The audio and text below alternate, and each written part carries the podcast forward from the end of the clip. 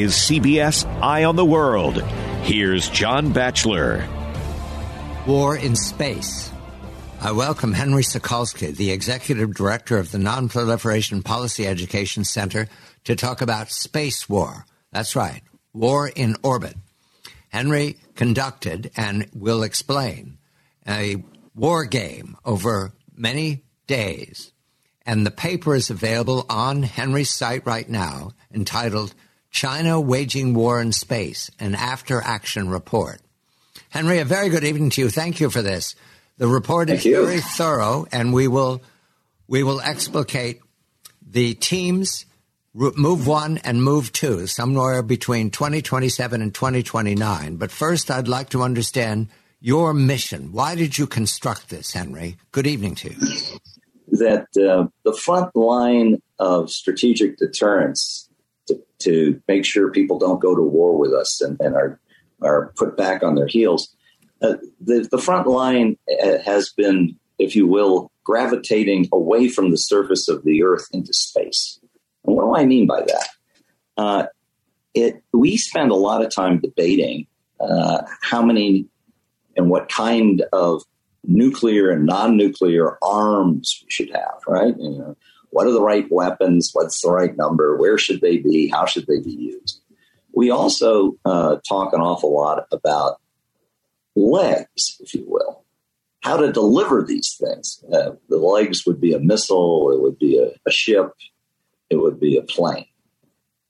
However, I don't care how strong your arms are or how long and quick your legs are. If you get into a, a fight with someone and they lobotomize you, they take out your eyes, your ears, your voice, and your nervous system. That's it. Game over. And where increasingly are those capabilities? They're based in space on satellites, communication satellites, imagery satellites, satellites that uh, you know tell us the position of things. That's in space. So we need to make sure that those capabilities don't get knocked out or temporarily delayed in doing their service, uh, dazzled, if you will, by lasers or you know disabled momentarily. So I thought I needed to move my organization to those issues, and I. After holding about three years of pretty high level meetings in private with very senior people names you can recognize, including, let's say, the head of the Space Force, uh, the head of uh, France's Space Force, etc. Pretty senior. I learned that the, the games that are done with regard to space combat didn't have that mix of people that I strive to have when I deal with government issues. And I thought, oh, maybe we should have one. I then secured someone who had a long track record with the Department of Defense designing games who had retired. His name is Mark Herman. And I started talking with him, and we decided, okay, let's do this. And I raised some money, and that explains at least why the game. Let's plunge into the teams. These took place May 5th, 10th, and 12th of last year. The U.S. team is captained by Andrea Harrington.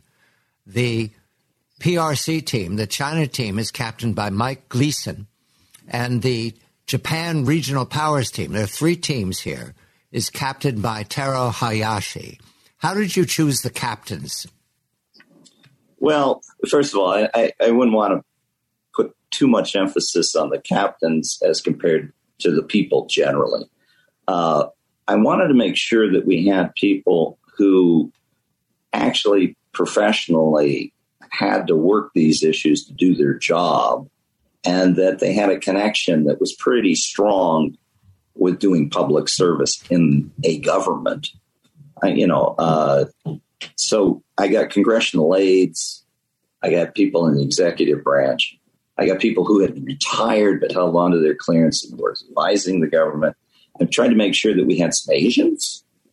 And so that was the mentality. And the, the team leaders were, were simply picked, you know, uh, by, you know, who wanted to do the work. But it was the, the, the list of participants more generally that assured that we would have interactions uh, amongst people who don't normally talk to one another but need to.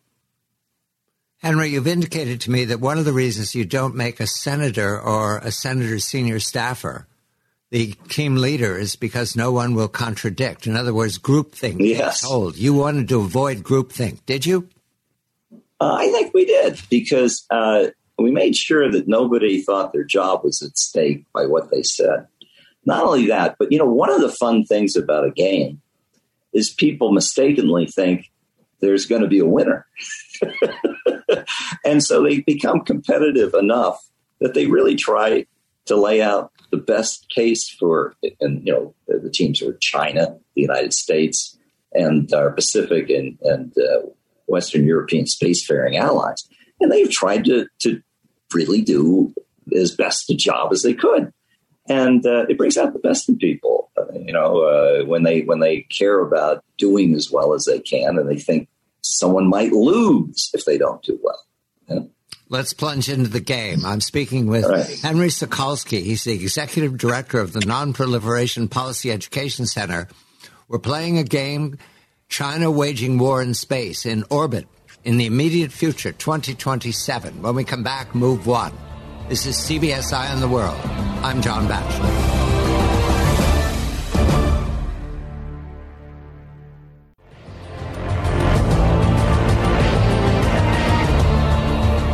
CBS Eye on the World. I'm John Batchelor with Henry Sokolski, the executive director of the Nonproliferation Policy Education Center. Over and over these last this last year, Henry and his team have constructed a war game played by a number of distinguished individuals in and out of government. A war game that has Move One starting in 2027. The war game is entitled, uh, chiefly, very China Space War Game. This is about the PRC aggressively seeking to win. War game participants all knew this when they started. The scenario is that it is 2027. The PRC moves first. I read from the document. The PRC team deployed 10 rendezvous ASAT systems into orbits within reach of the U.S. nuclear command, control, and communication space infrastructure. Henry, what is an ASAT system? What does this mean? What does it look like that they're within reach of our satellites? Well, ASAT is an acronym, and I hate acronyms, so let's spell it out. Anti satellite weapon essentially is what the word, the acronym ASAT stands for. It's an anti satellite weapon. Now, that encompasses a lot of different things. It's not a single thing. What are anti-satellite weapons? What kinds of things category, you know, qualify? Uh, well, if you have an electronic uh, warfare jamming system uh, on the planet Earth, and it uh, puts jamming energy on the electronic transmissions of a satellite, that defeats the satellite, even though it does not uh, destroy permanently uh, the satellite. Another example of, of a disabling anti satellite weapon that is based on Earth would be lasers. There are ground based lasers that have a lot of civilian applications that can be used, however, to temporarily dazzle the optics of satellites that look down at Earth. And if you can get the energy on the satellite, optics, it will it won't see anything. That's another example of ASAT. The most common thing that we think about with regard to ASATs actually may be a little antiquated now, but it's the one we read about the most. You fire a missile from the from you know the surface of the Earth to a satellite, and you explode the, the uh, a warhead uh, on top of that missile close to a satellite and it physically destroys the satellite. The reason that's uh, dramatic is there have been tests recently by Russians, Chinese, Indians, and even ourselves in the last you know several decades. Makes wonderful news and it is a real problem. I don't want to dismiss it. But because the satellites uh, that work this way, anti satellite weapons work this way, they disperse a lot of debris. And while they harm the satellite that's targeted, they also leave a real mess up, up, in, in, in, in space that can harm your satellites. So there's been a movement away from those kinds of weapons, those satellite weapons, to the kind I've talked about. There are also, as a new type of anti satellite weapon, which is gaining both for commercial and military reasons. It's called a rendezvous satellite. These satellites go up and have perfectly legitimate civilian purposes to refuel, repair, and reposition old satellites so that they can stay up and work for a much longer period of time.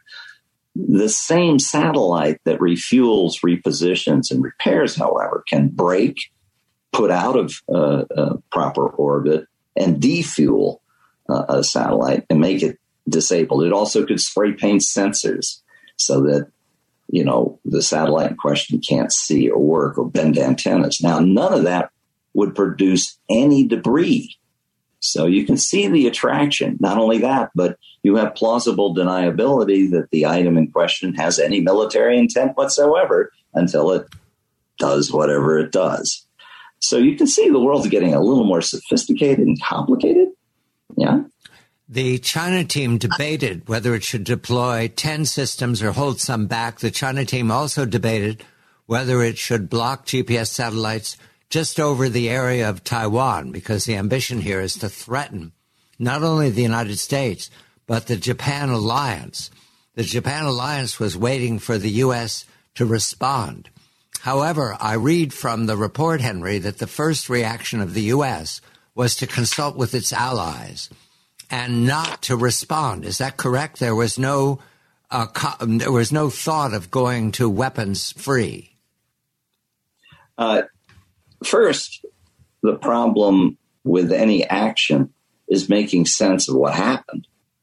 Uh, we do not have a clear view and probably will never have as clear a view as we want of what's going on up there. There's a very technical term called space surveillance uh, and space surveillance uh, assessments uh, is all a fancy way of saying can we tell not only where things are in space, and some of these things are quite small, eh, but more important, what their intent is and what they're doing?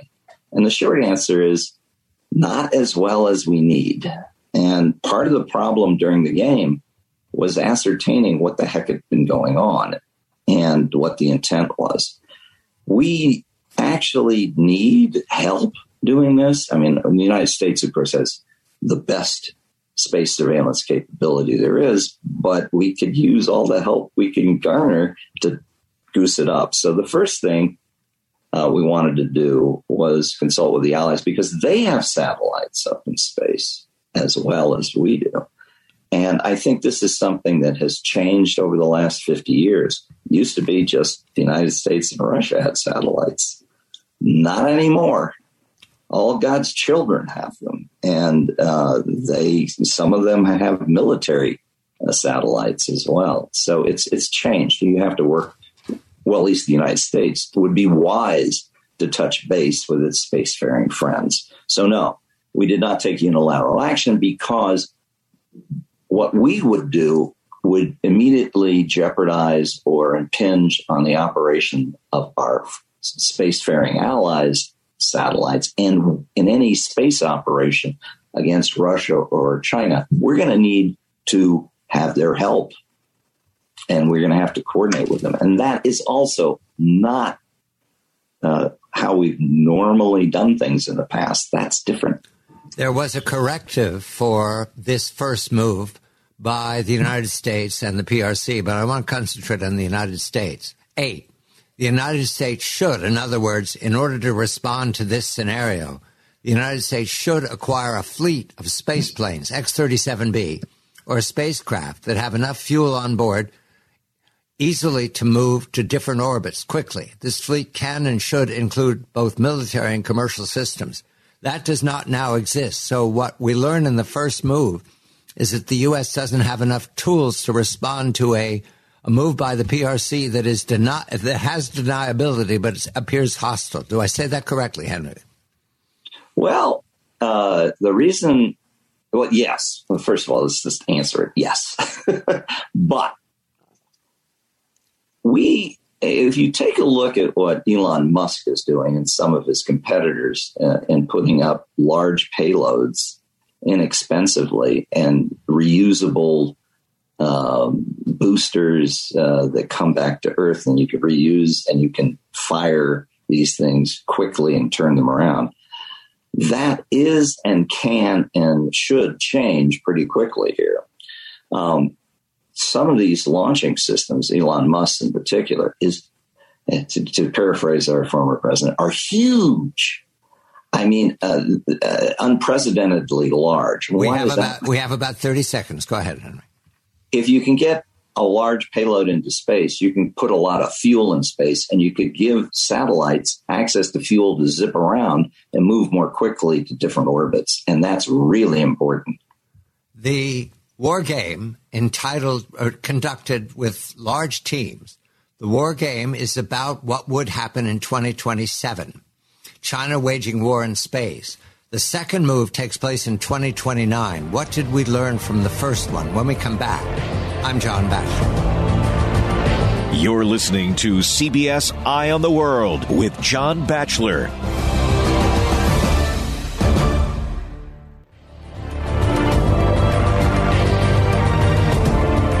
This is CBS Eye on the World. I'm John Batchelor with Henry Sokolski, the Executive Director of the Nonproliferation Policy Education Center. There is a document on Henry's website, China Waging War in Space, an after action report. It's a war game. It takes place in the future. 2027 was the first move. What we've learned is that three teams are looking at each other to determine what is happening. Is this an aggressive move? Are we under attack? The PRC team launches the aggression in 2027. The U.S. team first consults with its allies because it is unclear what the ambition of the PRC is. Is this about Taiwan? Is this about intimidation?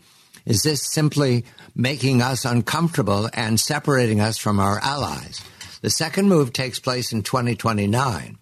What I understand, Henry, what was learned in the first move was that the U.S. is still mostly concentrated on a diplomatic solution. Do I say that correctly? And what does the Japan alliance team make of jaw jaw, not war war? It's not quite that bad, but uh, what the allies have in this move is limited. The number of uh, rendezvous satellites that could um, move offensive uh, or suspect, I should say, suspect Chinese satellites away from the, the satellites that we want to protect, in particular our, our command and control satellites for our nuclear and conventional forces. You know, they, they, the, the Chinese put satellites very, very close to those critical military satellites of ours. And that was frightening. What, you know, what are they going to do? Is that just an accident?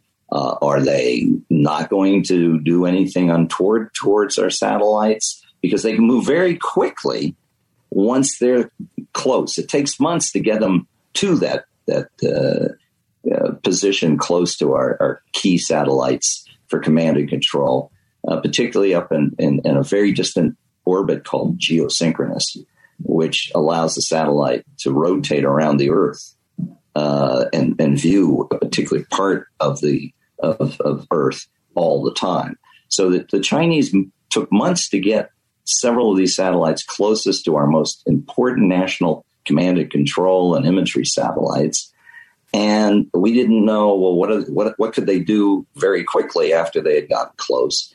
And so uh, the, the uh, first set of concerns was can we put our own maneuvering satellites, rendezvous satellites, to push the Chinese satellites away from our, our, our, our, very dear key military satellites? And the short answer was we didn't have many. That's a problem. We had some, but it became very clear in this first move that boy, you want to have them, and and and we were we were caught short.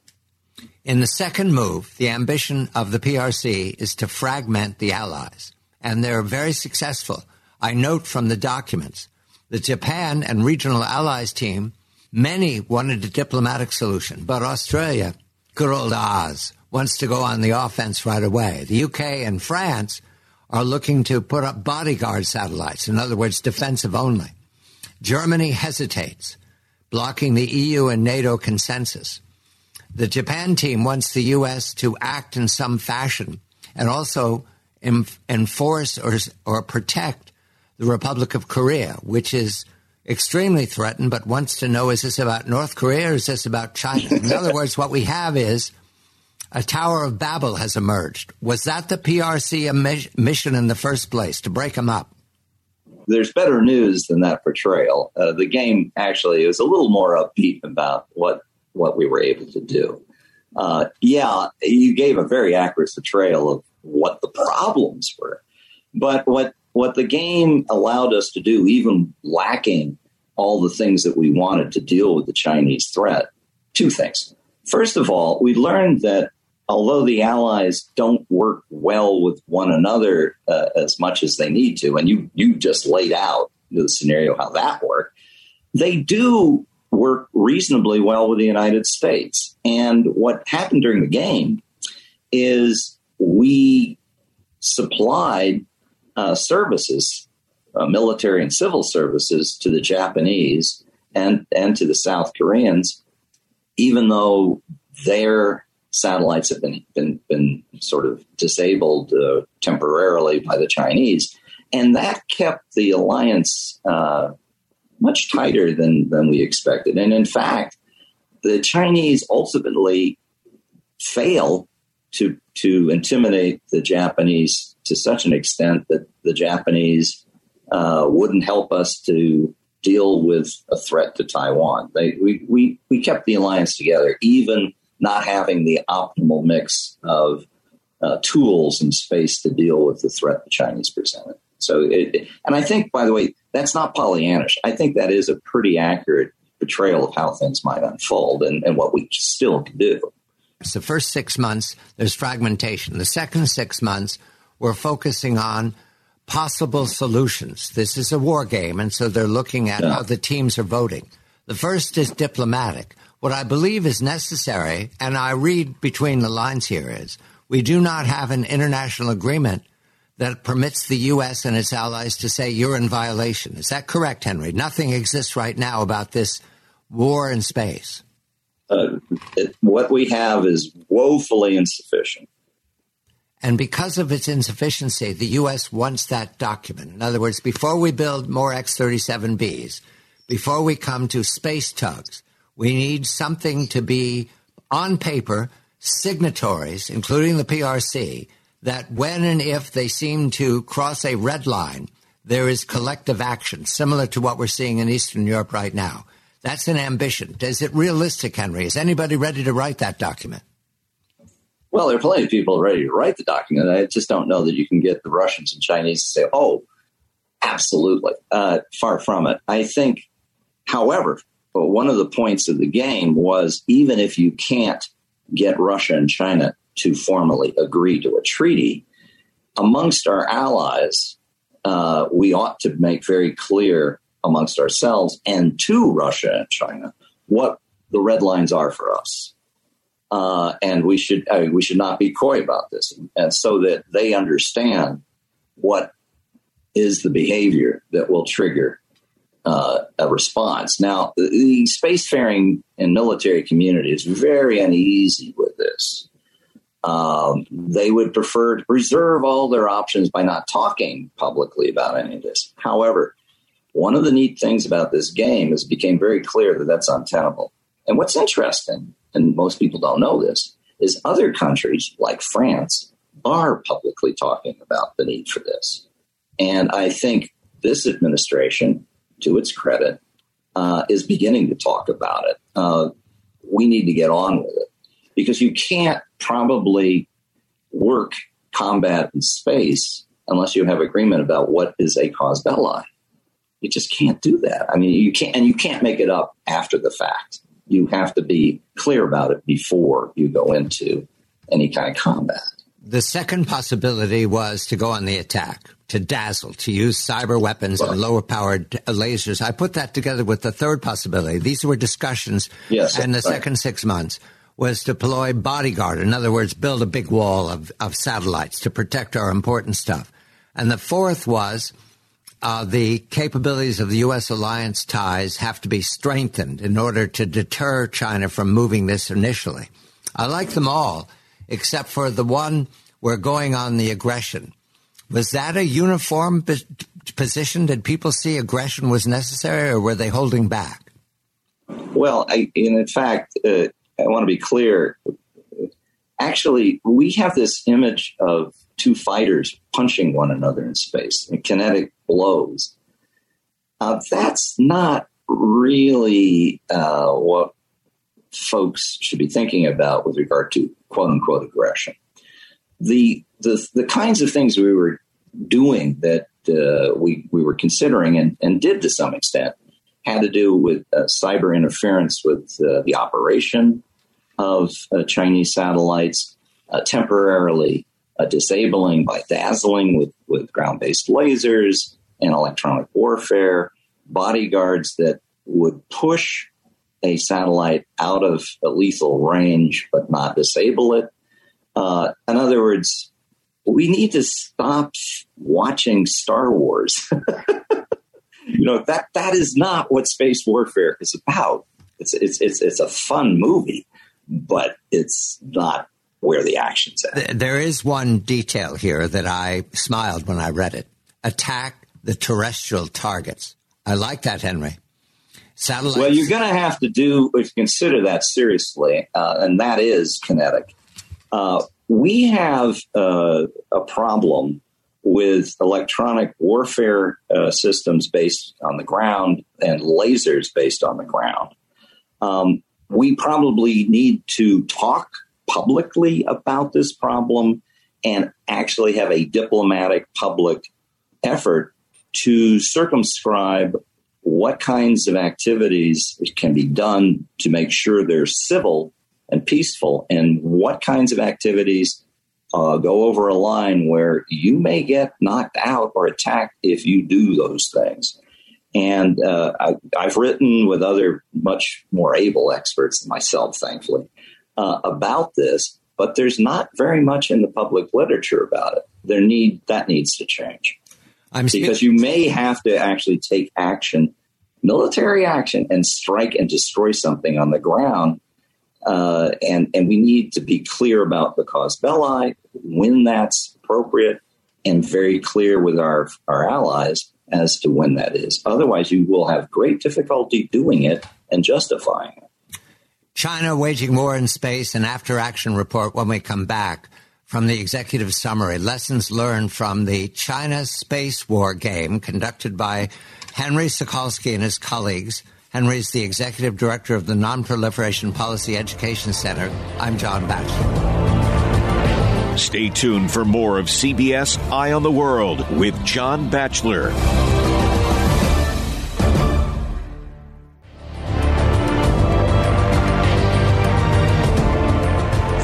CBS Eye on the World. I'm John Batchelor with Henry Sokolski. He is the executive director of the Nonproliferation Policy Education Center. The document that we're looking to right now, China Waging War in Space, is available online on Henry's site. You can read it through, and we come to the executive summary lessons learned. In other words, there were options for both teams. China was the aggressor. What is to be done was the response from the U.S. team in conjunction with its allies that fragmented. So, lessons learned. This is back to 2022, away from the future. Henry, the Chinese threat now is considerable, and the four takeaways consider this. U.S. and its space allies have to defend against the immediate Chinese co-orbital anti-satellite threats. Does that exist now? Does Space Command talk about that, Henry? Well, it talks about it quite a lot, and it wants to do more. Uh, part of the challenge is getting the acquisition uh, procedures and, and the secrecy, excessive secrecy, cleared out so that they can make the kinds of devices they need uh, and get them quickly, more quickly than they would otherwise get. This is a big hurdle. Um, so, yeah, they're talking about it. I, I don't think it's for a lack of clarity about the problem or what needs to be done. It's just, uh, you know, we can't get out of our own way uh, quickly enough. I think they're making, you know, headway. And, and to, to the credit of the industry, the, the, the aerospace uh, satellite industry and, and, aerospace industry lobbyists, if you will, uh, they understand that this is a problem and they have been making a lot of noise. There was a law just passed that said, Would you please explain what all the programs are publicly, more publicly, so that we can do proper oversight and accelerate the programs and eliminate duplication, blah, blah, blah, blah. Blah. So, yeah, we need to do much better uh, and move more quickly and invest in, in getting numbers up of rendezvous satellites in particular, which, which now here's the good news. Private industry is building these for profit reasons. Now that presents both an opportunity and a challenge. How well are we working with industry to be able to use or, or, or rely upon their services in, in war. That is very sensitive topic, but it needs to be talked about now. A recommendation no signing of any agreement with Russia and China because they turn this into an excuse to uh, pro- proceed aggressively with deniability. Are there entertaining ideas now to sign an agreement with them that is not absolute? Uh, actually, I think there's a. I, I don't know that we characterized the, it quite as absolute as we said. We warned that the probability of getting an agreement with China and Russia was very low, and that any agreement that you pursued needed to be self enforcing. That is to say, it should not depend on a consultative group that where the Russians could veto doing anything about a violation. You have to have agreements where you lay out the red lines and take care of violations. And then after you act, if there's a dispute on whether you acted correctly, you then do that. But you do not, you know, put a barrier to action uh, in any space agreement. And, and there's a reason for that. Unlike military actions on the, on Earth, the military actions in space have a very schizophrenic characteristic, and that is that it takes a very long time to get offensive um, space systems into position. But once you get them into position, it can take very little time to do a lot of harm. And that's very different, I think, uh, than warfare on, on the surface of the earth. You have much more warning time uh, of what's going on. Uh, you don't in space. And so the, the diplomacy of the Earth needs to be adjusted to the diplomacy in space. That said, in addition, as I, I, mentioned in a previous discussion with you, uh, being clear about a diplomatic package has value in identifying bad behavior, even if you don't get formal agreement to it from, let's say, China or Russia. So we weren't against diplomacy, far from it, but it has to be a different kind of diplomacy than the kind we have for preventing or controlling weapons and wars on the surface of the earth. Is the U.S. working with allies, uh, space allies? Is the U.S. preparing to work with South Korea, Japan? Why I ask is we can see the results of not working with NATO allies. The crisis in Eastern Europe is because everyone was pointing fingers at everyone else, blame shifting. What is going on in space now? Can you characterize it? We have a couple of minutes. Good news is uh, Space Command, Space Force uh, actively is advocating to include our spacefaring allies more and more in the activities and the information sharing that they have not been actively collaborating with in the past. I think, however, it's going to take a little bit more than just them advocating. It's a culture change because I'll tell you what, one way to look at our spacefaring allies, uh, certainly the way we looked at them during the Cold War, is as a protectorate. You know, in other words, we will come and protect you. Where we're going has to be where they're much more active allies and equals uh, and burden sharing. And that requires us trusting them and taking risks and sharing information. Boy, that's going to be a big change. And that is not going to come easily. One detail about trusting allies is that you suggest in your executive summary that China might even now be using commercial cutouts to prepare a weapon in space. Is that under yeah. consideration that commercial satellites have dual uses? Well, no, no. Uh, dual use has been clearly understood. I think what the game highlighted was something nobody, myself included, had thought about, which is how you could actively have to compete with a China that has bought some space firm, much like they buy firms here in the United States, and then have that civil or commercial operation turned into a military one on a dime during a conflict. Um, I don't think we thought enough about that. I don't know what the government uh, is doing, but we surely put a spotlight on it. And I know for a fact that this report has been looked at by people pretty senior in the administration because they told me they had. And I, I was astonished by that. I didn't think that was going to happen.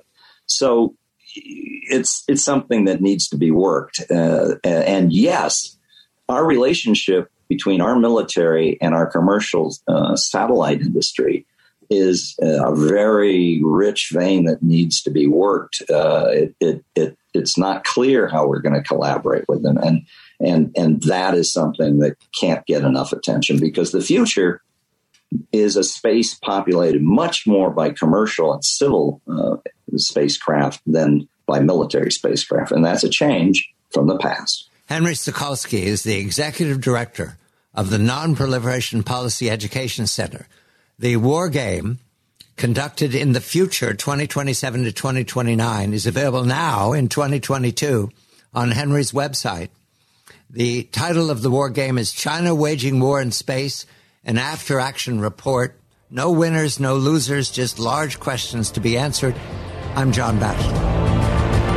You're listening to CBS Eye on the World with John Batchelor.